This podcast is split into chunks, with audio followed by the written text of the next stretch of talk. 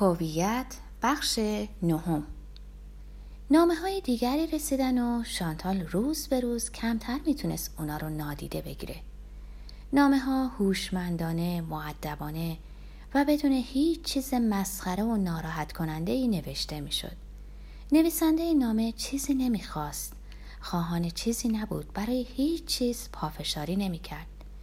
این خردمندی یا زیرکی رو داشت که شخصیت خودش، زندگیش، احساساتش و خواسته هاشو آشکار نسازه. اون جاسوس بود و فقط درباره شانتال می نوشت.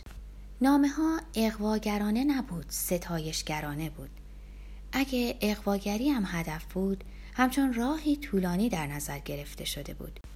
با این همه آخرین نامه جسورانه تر می نمود.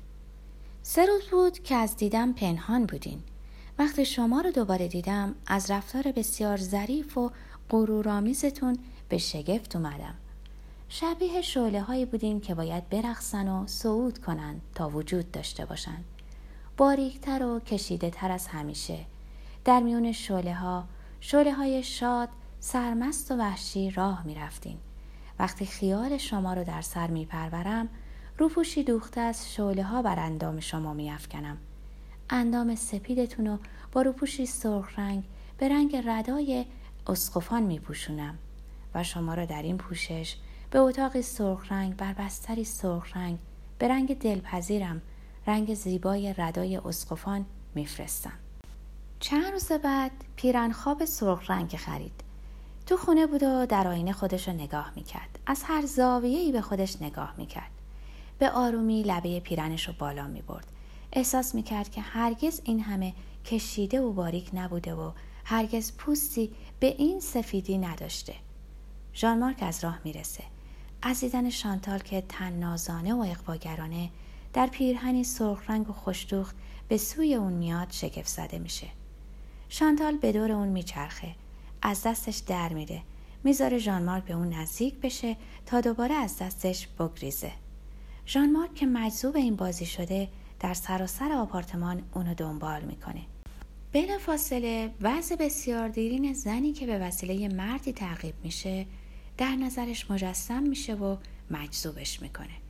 شانتال دور میز گرد بزرگی میدوه در حالی که خودش سرمست از ایفای نقش زنیه که از دست مرد دلباخته خود فرار می‌کنه. ژان مارک در اون روز بیش از همیشه به اون مهر میورزه. شانتال ناگهان احساس می‌کنه که کسی اینجا در اتاقه کسی که با توجهی دیوانوار به اونا مینگره. شانتال چهرش رو می‌بینه. چهره شارل دو بارو. کسی که اونو به پوشیدن پیرهن سرخ واداشته. کسی که این رفتار عاشقانه رو بر او تحمیل کرده.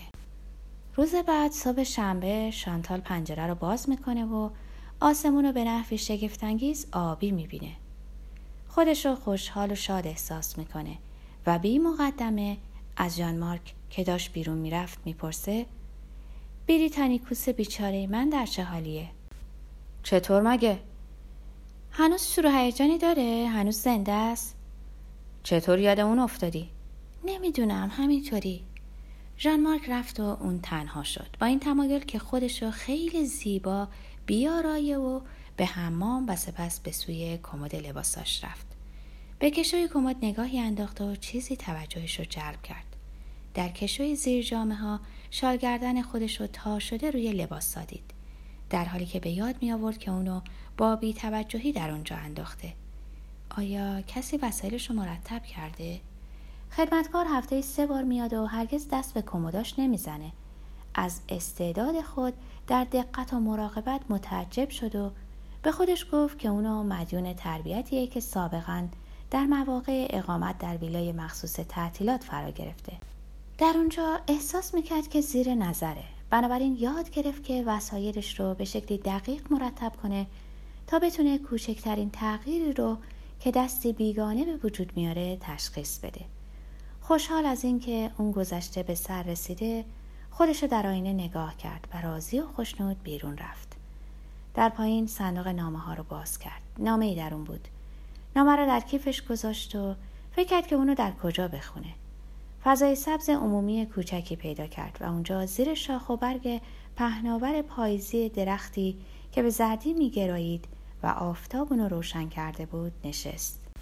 صدای پاشنه های کفشتون در پیاده رو منو به فکر راه هایی که نپیمودم راه هایی که به سان شاخه های درخت پر از رشته های فرین میاندازه شما در من وسوسه های دوران نوجوانیمو بیدار کردین من زندگی رو در برابرم همچون درختی تصور می کردم در اون هنگام اون رو درخت امکانات می نامیدم. تنها در لحظه کوتاه زندگی رو این چنین می بینم. سپس زندگی همچون راهی نمایان میشه که یه بار برای همیشه تحمیل شده. همچون تونلی که از اون نمیشه بیرون رفت.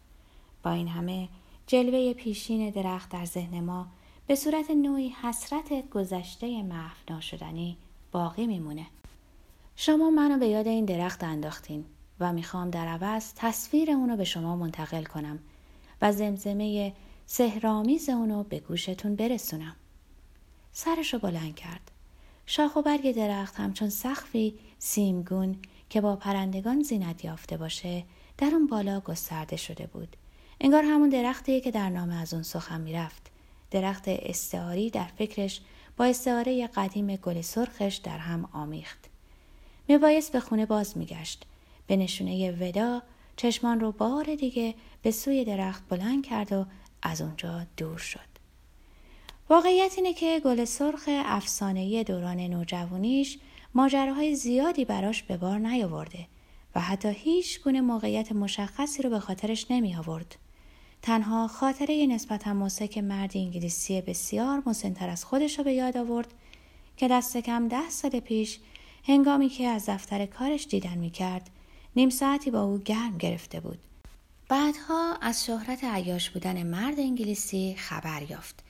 این ملاقات که پیامدی نداشت و فقط به موضوع شوخی با ژان مارک مبدل شده بود چند کلمه ای رو که تا آن زمان براش اهمیتی نداشت در ذهنش روشن کرد مثلا کلمه انگلستان که برخلاف آنچه به ذهن دیگران میاد برای اون محل لذت و رزالته ژان مارک به این مرد لقب بریتانیکوس داده در راه بازگشت همچنان هم همه پرندگان زیر درخت رو میشنوه و پیرمرد انگلیسی فاسد رو می‌بینه.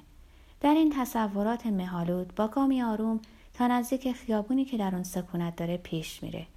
در پنجاه متریش میزهای قهوه خونه رو روی پیاده رو گذاشتن و نویسنده جوون نامه هاش به تنهایی بدون کتاب و روزنامه در اونجا نشسته. اون هیچ کاری نمی‌کنه.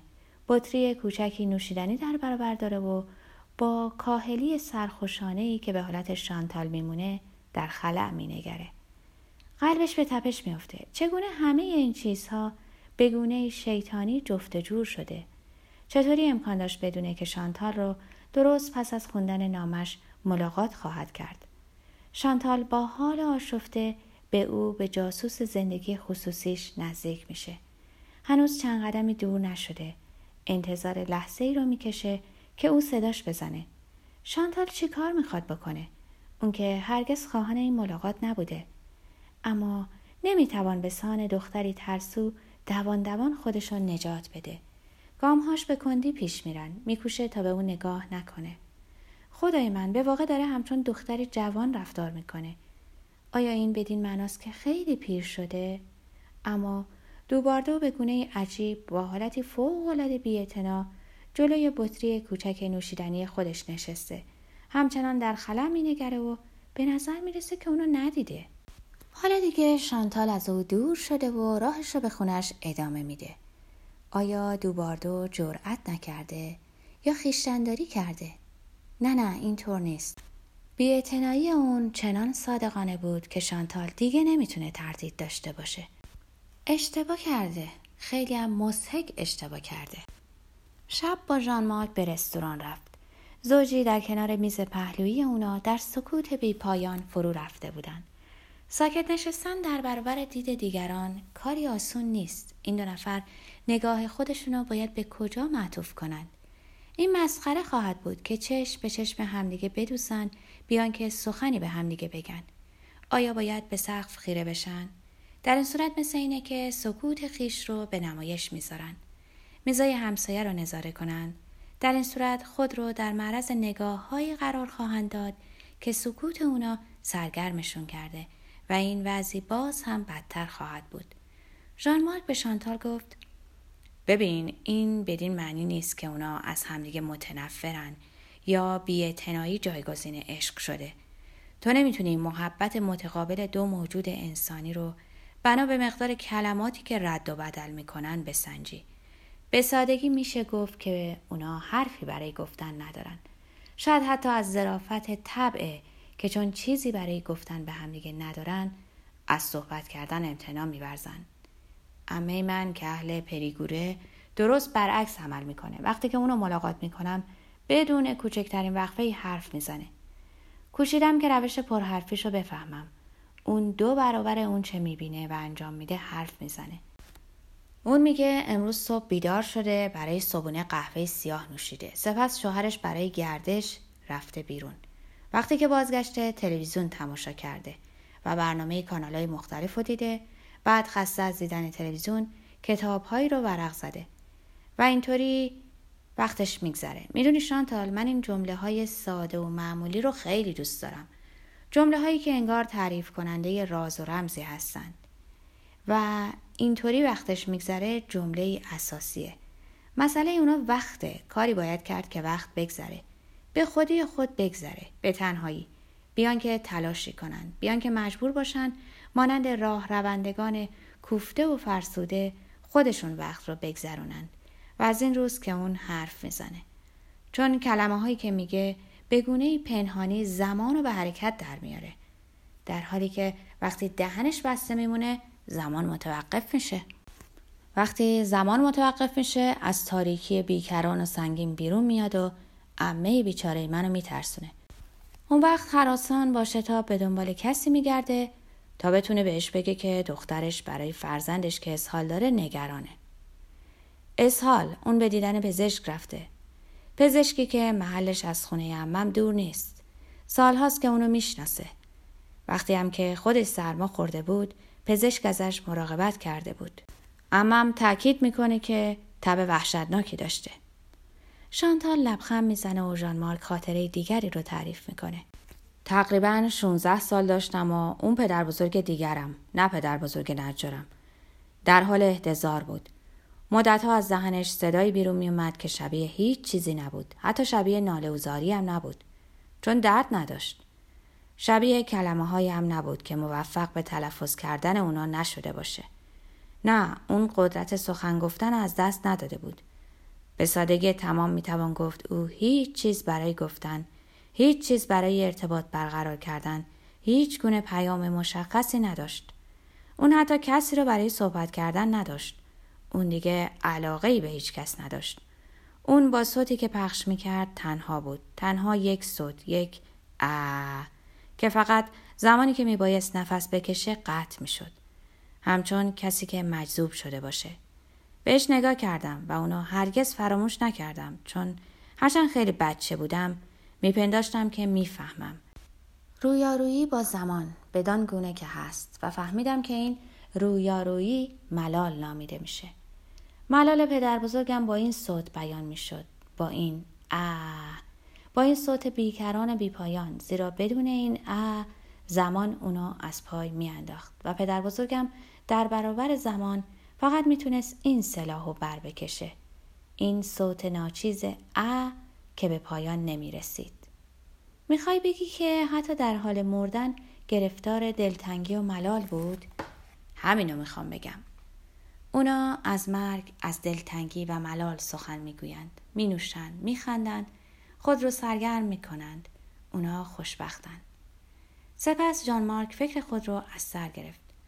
به نظرم مقدار ملال اگه ملال قابل اندازه گیری باشه امروز خیلی بیشتر از گذشته است. چون حرفه های سابق دست کم بیشتر اونا بدون عشق و علاقه تصور ناپذیر بود. روستایا عاشق زمین خودشون بودن. پدر بزرگ من ساهر میزای زیبا بود. کفاشا اندازه پاهای تمامی اهل ده رو از حفظ بودن. همچنین در مورد جنگلبانان و باغبانان تصور می‌کنم که حتی سربازا در اون زمان با شور و شوق میکشتن. مفهوم زندگی مسئله نبود. این مفهوم به طور کاملا طبیعی در کارگاه هاشون و در مزارعشون با اونا بود. هر حرفه‌ای طرز فکر خاص خودش، شکل وجودی خاص خودش رو آفریده بود. طرز فکر پزشک با روستایی متفاوت بود. رفتار فرد نظامی با معلم فرق می‌کرد. اما امروز هممون مانند هم هستیم. از رهگذر بیاعتنایی مشترک نسبت به کارمون با همدیگه متحدیم.